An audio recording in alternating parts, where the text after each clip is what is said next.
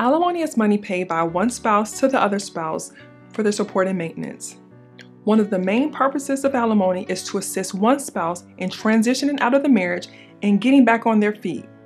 This form of support is often referred to as rehabilitative alimony. When determining whether to order one spouse to pay the other alimony, the court must consider the one spouse's need and the other spouse's ability to pay.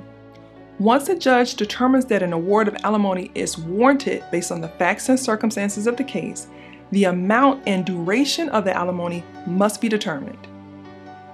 In Georgia, there is no set formula or calculation used by the court to determine the amount and duration of alimony. Courts rely on certain factors in determining the alimony amount and duration.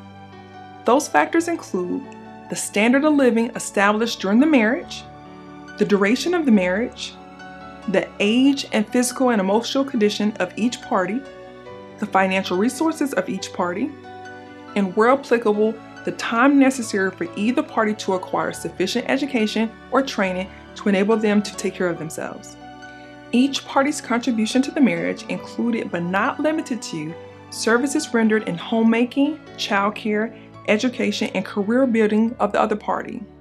The party's finances, including their separate estate, earning capacity, and fixed liabilities, and such other relevant factors as the court deems equitable and proper.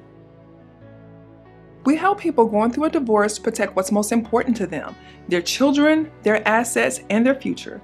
Contact us today to schedule a consultation.